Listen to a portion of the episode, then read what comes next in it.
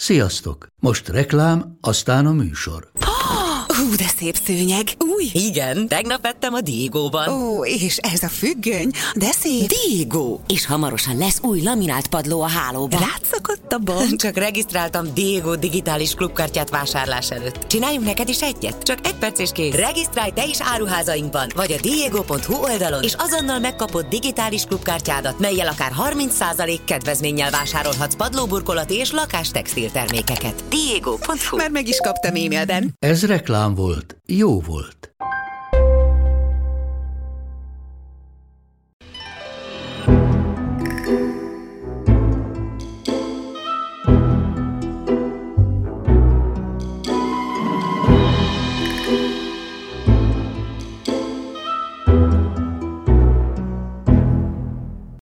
Sziasztok, ez itt az Attágító Podcast kuriózumokkal a tudomány és a történelem világából, elképesztő, abszurd és humoros érdekességekkel. Én Júlia vagyok. A mai epizód letűnt idők bizarr foglalkozásairól szól, mondjuk egyfajta folytatásként.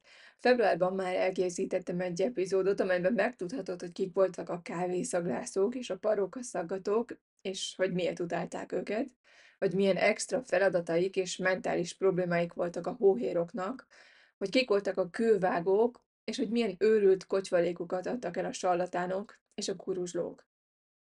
Meghallgatható a lejátszókban, illetve csatoltam a linket az epizód leírásában, ha érdekel. És ebben az epizódban a középkori mindenevők bizarr foglalkozásába pillanthatunk be, beugrunk a Paternoster készítőkhöz, és az epizódot egy elnézést a kifejezésért, igazi szarmeló zárja, ugyanis a 18. századi nyilvános illemhely szolgáltatók munkájába pillanthatunk be. Mindenevők, mindennyelők. 1783-ban a mongolfie testvérek szenzációt keltettek azzal, hogy először bocsátottak fel hőlégballont, amelynek első utasai egyébként állatok voltak. Egy bárány, egy kacsa és egy kakas. Az állattrió szeptember 19-én szállt fel és landolt épségben a Földön. Ezzel egy időben a természet kiátszásának egy másik módja is lenyűgözte az embereket, na jó, teljesen másképp.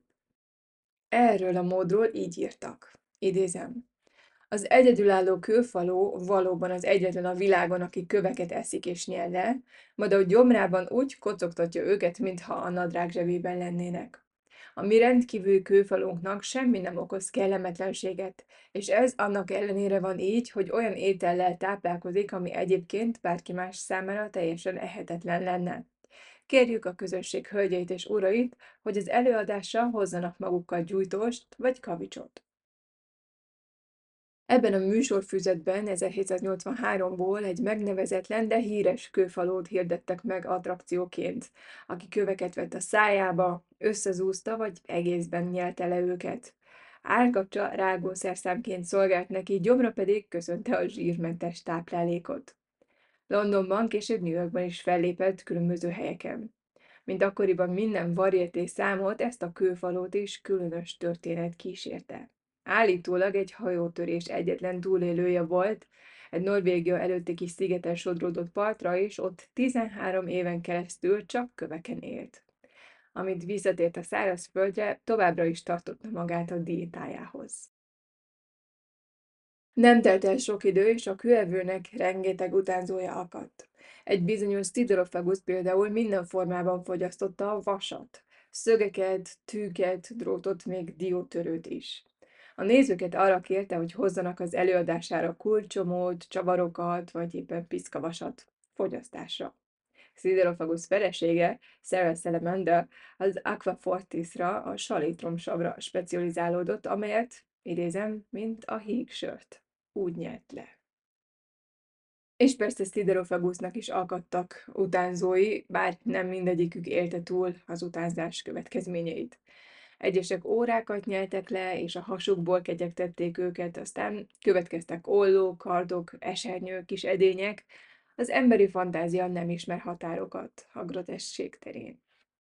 A Tárerre nevű szerencsétlen mindenevőt Napóleon tisztjei kémnek használták. Lenyelt egy titkos üzeneteket tartalmazó kis dobozt, amelyet a szövetségesek által észrevétlenül a hátsóján keresztül kapott vissza. Sajnos, mivel Egyedülálló gyomorral, de intelligenciával nem igazán volt megáldva, a kísérlet nem sikerült, és Tyler Kim karrierje gyorsan véget ért.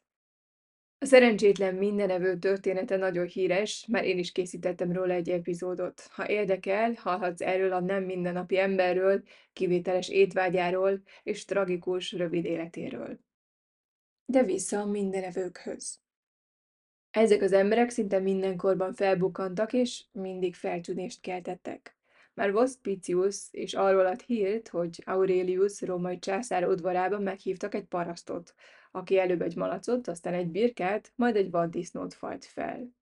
Maximilian császár 1511-ben meghívott egy hasonlóan éhes parasztot, aki az udvar előtt nyers borjút tépkedett darabokra. Amikor a paraszt ezután egy birka tetemére vetette magát, elég volt a nagy közönségnek, és a bemutatót félbeszakították. És ennek a mindenevőnek még szerencséje is volt. Nem úgy járta, mint a Dán udvarban egy színész, akinek étvágya és körfogata tíz emberé volt. Amikor a király tudomására jutott, hogy a színész nem tud jobban játszani, mint a többiek, halára ítélte, mint ételek pusztítója, közellenségnek számított. A 17. és 18. században a mindennyelvők vagy mindenevők nagy számban jelentek meg Angliában, a városokon és a kocsmákban, de végül egy francia emelte szinte művészetté vagy cirkuszi attrakcióvá.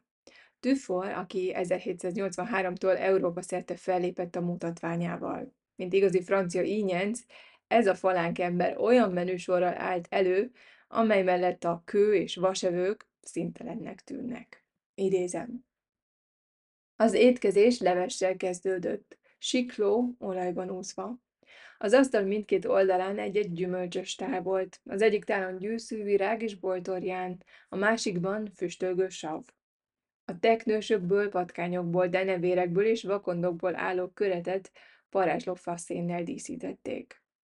A halétel helyett kígyóból készült egy tálételt fogyasztott forró kátrányban és szúrokban. Sültje fakó kuvik volt izzó kénes kavicsmártásban, a saláta pedig változatos volt. Pókokkal teli pókhálók, egy tál megrakva pillangószárnyakkal és hernyókkal, egy tányér varangyokkal, amelyeket legyek, tücskök, szöcskék, csótányok, pókok és hernyók vettek körül.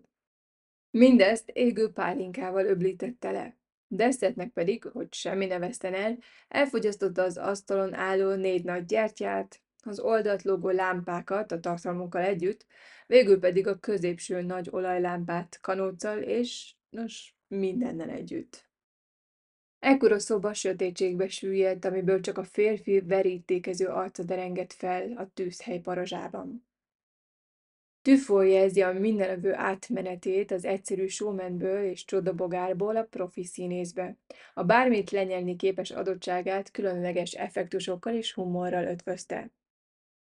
A mindenevők egy modernebb változatává a cirkuszi mutatványosok váltak, például egy bizonyos Max Wilton úr az 1920-as, 30-as évekből, akit a közönség az élő akvárium néven ismert. Wilton úr a színpadon élő halakat és kétéltőeket halászott ki egy kis akváriumból, és nyelte őket sorra. Utána több liter vizet ivott, várt egy kicsit, és hagyta, hogy a halak a hasában úszkáljanak. Élvezettel rágyújtott egy cigarettára, várt még egy kicsit, majd az egyik állatot a másik után köpte ki, majd ennek megkoronázásaképp szökőkútként a közönség felé köpte a vizet. Egyik kollégája, meg Norton, aki a Circus Bush nyelőművésze volt, mindig azzal fejezte be a műsorszámát, hogy mindegyik él, és még mindig mozog. És amikor 77 évesen meghalt, büszke volt arra, hogy a mutatványai közben egyetlen állat sem pusztult el. Esztétikai és etikai okokból a mindent lenyelő cirkuszi látványosság ma már nem látható a cirkuszokban sem. Míg a 20-as, 30-as években nem hiányozhattak cirkuszokból vagy varieté műsorokból, ma már csak a távoli rokonaik, a kardnyelők szerepelnek a színpadokon. Borostyán forgatók, paternoster készítők. Egy kő, amely ég, lebeg és megőrzi az élet lenyomatát évmilliókon keresztül a borostyán. Egy kő, amely valójában nem is kő, de amely a történelem során hatalmasokat, uralkodókat is elvarázsolt. A bronzkorban a borostyán a só, a bronz és az ón mellett az egyik legkeresettebb árucikk volt. A vaskorban a föníciaiak, görögök, szkíták, egyiptomiak, baltiak és szlávok által a nap könnyei, vagy az istenek könnyei, vagy vizelete néven ismert borostyán fontos szerepet játszott. Később a Hiúz vizeletének, megkövesedett méznek nevezték. Majd éjszak aranya, vagy a nap leányainak könnyei néven is emlegették. A napkultuszokban is nagy jelentősége volt, mivel az egyenetlenségek és repedések miatt belülről ragyogni látszik. Az őskor és az ókor emberei nem találtak észterű magyarázatot a borostyán rendkívüli tulajdonságaira. Ez vezetett oda, hogy a megkövesedett gyantának sok helyen apotropaikus hatást tulajdonítottak, ami azt jelenti, hogy baj elhárító, védez, védelmező erővel rendelkező. A borostyánt a testen viselték, gyakran szallaggal a nyakra erősítve. A népit szerint a borostyán védelmet nyújt a gonosz mágia ellen, és állítólag elűzi a démonokat, boszorkányokat és trollokat. Ha egy borostyán tulajdonosa vagy, akkor valószínűleg sok millió éves dolgot tartasz a kezedben. A borostyán túlnyomó többsége sok millió éves, a többségük 90 millió évnél fiatalabb, akadnak azonban jóval régebbi példányok is. 2009-ben például a kutatók egy 320 millió éves borostyán darabot találtak egy Illinoisi szénbányában. A borostyán ereje körül az évszázadok során sok népi hiedelem alakult ki. A vadászok borostyánból készült amuletteket viseltek, ebből készült állatfigurákat helyeztek a sírópa is. A modern orvostudomány előtti korban nyakláncként vagy medálként viselték ki, vagy kis tasakban hordták magukkal, mint közfény, reuma, torok, fog és gyomorfájás ellenszerét. Sőt, a mai szülők még mindig vásárolnak gyerekeiknek balti borostyán nyakláncot abban a hitben, hogy az segít a fogzási fájdalmak ellen. A görögök elektronnak nevezték, a napból formálódott kőnek. Az itakaiak valószínűleg tudták, hogy nem közönséges kővel van dolguk, ahogyan azt a Héliosz napisten fiáról, Fétonról szóló legenda is elárulja. Féton azt kérte az apjától, hogy egy napra ő vezethesse a napszekeret. Héliosz engedett, Féton pedig elindult végzetébe. Hamar elvesztette óralmát a paripák felett, a nap vészesen közeledett a földhöz, és sivataggá tette Arábiát és Észak-Afrikát, és sok folyót is kiszárított. Zeus villámával ölte meg az ifjút, a fiát sírató anyját és gyászoló nővéreit nyárfává, könnyeiket pedig borostyánnál változtatta. A görögök, ahogy mondtam, a borostyának az elektron nevet adták, ami egy fontos tulajdonságát írja le. A sima, száraz borostyán súlódási hő hatására elektrostatikusan feltölthető. Ha például egy gyapjúkendővel dörzsöljük, mágnesként vonza a papírdarabokat. Egyébként ebből alakult ki később az elektromosság szó, amit a 18. század óta használunk. Ma minden olyan fa gyantáját, amely legalább egy millió éves, borostyánnak nevezünk. Az ókori kultúrák által ismert balti borostyán egy hatalmas tűlevelő erdőből származott, amely egész Észak-Európán át húzódott. A fák évmilliókon át folyamatosan termelték a gyanta apró cseppjeit, a könnyeket, amelyek az örökké valóságon túl is megmaradtak.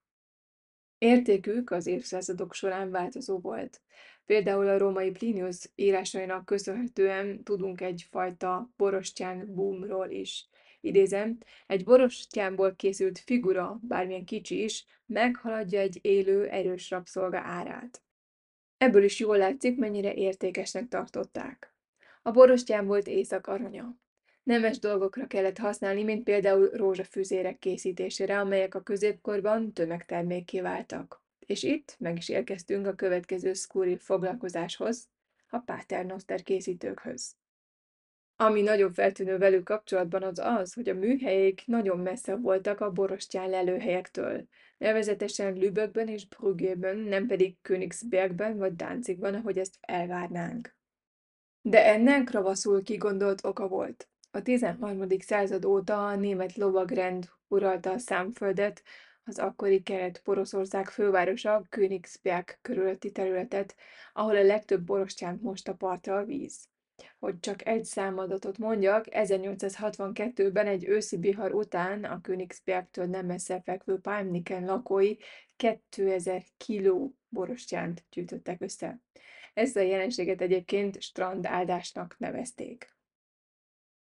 A lovagok úgymond szívügyüknek tekintették, hogy ebből a természeti kincsből a lehető legnagyobb hasznot húzzák, és elképesztő szigorúan ellenőrizték a kereskedelmet. Míg korábban a lakosság szabadon szedhette össze a tengerparton talált borostyánt, ezután a rend lovagjainak, illetve azok kereskedőinek kellett átadni, akik viszont csak sóban fizettek érte, ami rossz üzlet volt. Amikor ez az intézkedés nem vált be, a lovagok megtiltották a parton való engedély nélküli tartózkodást, sőt, a nyers borostyánnal való kereskedelmet is. És talán nevetségesnek tűnik, de a partvidék minden lakójának még egy borostyán esküt is le kellett tennie, amiben vállalta, hogy nem szed fel, nem birtokol és nem is ad el borostyánt. A templomokban ezt vasárnaponként még a szószékről is prédikálták. Sőt, a 16. század közepétől akasztófák szegélyezték a tengerpartra vezető utat, úgymond emlékeztetésként. 1693-ban pedig megépült az első börtön a borostyán tolvajok számára. A tilalom pedig egészen sokáig, egészen 1794-ig tartott. És annak érdekében, hogy a lakosság eleve ne adhassa el az illegálisan talált borostyánt, a borostyánkő forgató vagy faragó műhelyeket messze, a Balti-tenger másik végén, vagy közvetlenül az Északi-tengernél nyitották meg. Ott Brüggében és Lübökben szorgoskodtak a borostyánkő faragók a munkában. Mivel csak két telephely, de sok keresztény volt, sok volt a tennivaló. A borostyánt először minőség szerint kellett szétválogatni. Ezután gyöngyszemméretű darabokat vágtak belőle. A csiszoláshoz és a fényezéshez kurbiban működtetett követ használtak. És itt nagyon kellett vigyázni, hogy a borostyán ne forrósodjon fel túlságosan. Ezután a gyöngyökbe lyukakat fúrtak, és felfűzték őket. A rózsafűzéreknek számos változata létezett. 1085 óta bizonyíthatóan különböző számú gyöngyökkel voltak úgymond felszerelve. Lübökben főleg az 50 gyöngyös nyakláncokat készítették, máshol 3x10 gyöngyöt tartalmaztak. Bár a borostyánkő forgatók munkája monoton volt, és nem túl komplikált, a lüböki és a brügei céhek jól kerestek mesterségükön. Exkluzív szerződéseik voltak a kereskedőkkel, akik minden évben vásároltak tőlük, és az árut délre exportálták Velencébe, Nürnbergbe, Frankfurtba és Kölnbe. Amíg a borostyánkő faragók csak rózsafűzéreket készítettek, addig a munkájuk nem volt különösebben igényes. Annál inkább ügyeltek arra, hogy mesterségük szakértelmen ne hagyja el a köreiket. A borostyánkő faragók foglalkozásának hirtelen vége szakadt, amikor Luther Márton megjelent a világ színpadán, és ezután már csak a katolikus hívek használtak a rózsafüzéreket. Első Albrecht Brandenburg-Ansbachi porosz herceg, aki 1524-ben bevezette a reformációt és a lovagrend földjeit hercegségé alakította, elkezdett profán fogyasztási és luxus cikkeket rendelni a borostyánforgatóktól iránytűket, puskaporos lombikokat, kockákat, ékszereket, kis dobozokat. Ezeket gyakran diplomáciai ajándékként használták. E borostyánból készült diplomáciai figyelmességek csúcspontja valószínűleg a borostyán szoba volt. A híres borostyán szoba, amelyet első Frigyes, porosz király készítetett a berlini Charlottenburg palotájába, 1712-ben készült el. A szobát fia első Péter orosz cárnak ajándékozta, később a Szent Pétervár melletti Szent Katalin palotában helyezték el. A nácik a második világháború alatt ellopták és Königsbergbe vitték. A borostyán szoba 1945 óta eltűnt. Hogy elégette a bombázásokkor, vagy valahol elrejtették, ezt senki nem tudja biztosan. Azonban vannak olyan pletykák, hogy a borostyán szobát valahol valakik még mindig egy föld alatti alagútban rejtik. Vödrös emberek A munka besorolásához egy kisebb kitérőre lesz szükség. És igen, a szükség itt a tökéletes kifejezés. 1694. október 9-én Lizelotte, Orleans hercegnője Fontainebleau-ből ezt írta, idézem. Ön abban a szerencsés helyzetben van, hogy akkor mehet üríteni, amikor akar, tetszés szerint. Mi itt nem vagyunk ugyanebben a helyzetben. Itt estig kénytelen vagyok a kakimat összeszedni, mert az erdő felüli házakban nincs budi. Én abban a szerencsétlen helyzetben vagyok, hogy az egyik ilyenben lakom, és ezért folyton az a bosszúság ér, hogy ki kell mennem, amikor üríteni akarok. Ez dühít, mert én kényelmesen akarok üríteni, már pedig én nem üríthetek kényelmesen, ha a hátsom nem tud leülni. A hercegnő levelének tartalma a mai szemmel nézve szkúrilnak tűnik, de kortársai számára mindössze őszinte volt. Silla még meg is dicsérte a szerzőt, amiért ilyen kendőzetlenül bemutatta az igazságot. Ami nagyon szembetűnő a hercegnő levelezésének ezen passzusában az az, hogy azt sugallja, hogy Fontainebleau-ban nem volt WC, és valóban, még a pompás verszei kastély is nélkülözte az ilyen helységet. Ehelyett, ha voltak, az arisztokraták előkerülően díszített úgymond éjszakai székeken ültek, amelyeket a szolgák alázatosan ürítettek kihasználat után, vagy az uraságok a sarkokban és vagy a kárpitokon könnyítettek magukon. A 17. század folyamán senki, még a jobb körökben sem vette zokon ezeket a szokásokat. Sőt, még audenciákat is tartottak, ahol a résztvevők együtt ültek az éjszakai székeken. A köznép körében pedig a parki idill, a szűk sikátorok, a folyópartok és a sötét zugok tartoztak a könnyebbülést kedvelt helyei közé. Egy 1568-as tankönyvben van egy érdekes passzus. Idézem. A tanár megkérdezett tanulót. Mondd el nekem pontos sorrendben, hogy mit csináltál attól kezdve, hogy felkeltél egészen reggelig. Jól figyeljetek, fiúk, hogy tanuljatok tőle. Felébredtem, kikeltem az ágyból, felvettem az ingemet, a harisnyámat és a cipőmet, felcsatoltam az övemet, az udvar falánál vizeltem, friss vizet vettem a vödörből, megmostam a kezemet és az arcomat, és megtöröltem a kendőben. A fiú nem csak, hogy a falra pisilt, hanem még az osztályának is komolyan mesélt róla. Akkoriban ez természetes volt. Vécék a házakban? Az ókori egyiptomiaknál és a rómaiaknál az időszámításunk előtti időkben igen, de nem az ipari forradalom idején élő londoniak, berliniek vagy párizsiak lakásaiban. Apropó rómaiak, az ókori Rómában állítólag 144 nyilvános latrina és 116 pisiló fülke volt a városban. Az egyik ilyen pompás római latrinán talált mondás így szól, nehogy az utcán ürítsél, különben Jupiter haragja sújt le rád. A nyilvános illemhelyek kultúrájának csillaga a rómaiakkal együtt áldozott le. Jött a középkor, majd az újkor. Az illem és a szokások eldurvultak. A városok nőttek, a tömegek nőttek, és betegségek ütötték fel fejüket, és szedték áldozataikat. Valamit tenni kellett. Mert a dél-franciaországi levendula összes illata, övön hordott üvegekben, hajba fújva, legyezővel lengetve és párnákra kenve sem segített a zsúfolt városokban terjengő bestiális szagok ellen. Az emberek menekültek és átkozódtak a pestis lehelete és a virágok tömény illata között. Valamit tenni kellett. Voltak jobb és rosszabb kezdeményezések is. Például a 18. században egy különösen bizarr javaslat bukkant fel. A higiénia hiányát egy viszonylag egyszerű intézkedéssel kívánták ellensúlyozni. Úgy gondolták, hogy a levegőt a harangok vagy ágyuk rezgése majd fertőtleníti. A keltett hangrezgések majd megtisztítják, vagy megszabadítják a levegőt minden bűztől egy bizonyos Monsieur Bomb szerint még a mocsarakat is ki kéne bányászni és szárítani, hogy megtisztítsák őket a betegségeket elősegítő gázoktól, gőzöktől, ami az más levegőtől. A templomokat, amelyek pincéit a bomló holtestek bűze miatt már nem lehetett kinyitni, egyszerűen puszkaporral robották fel.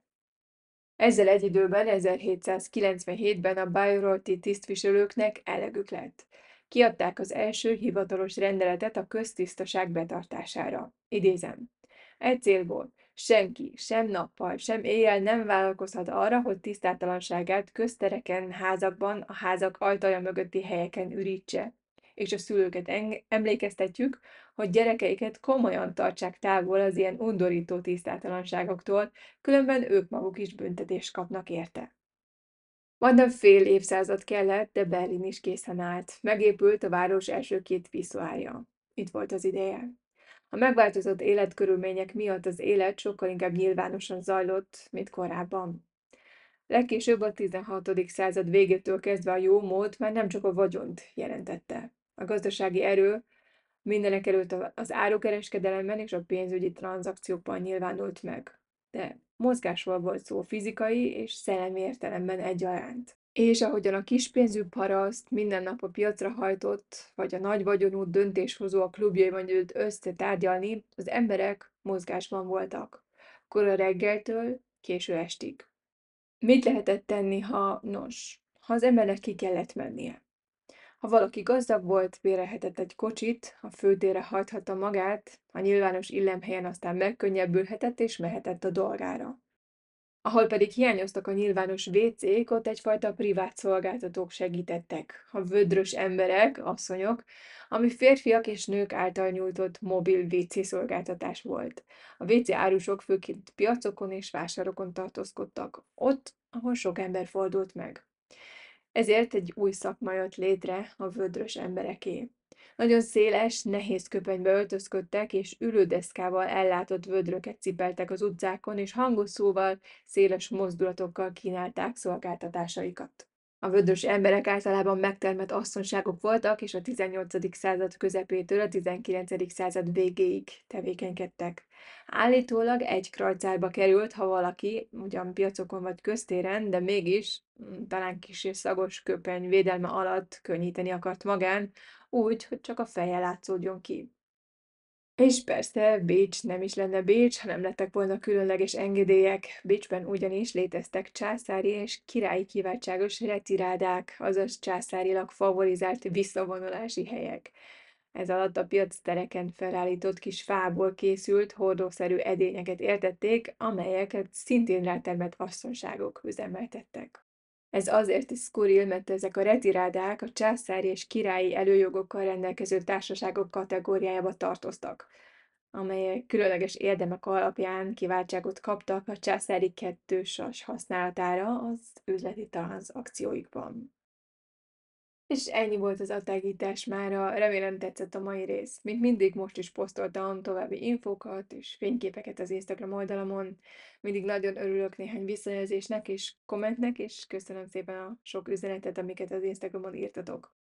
Hamarosan újra jelentkezem, addig is maradj szkeptikus, maradj kíváncsi.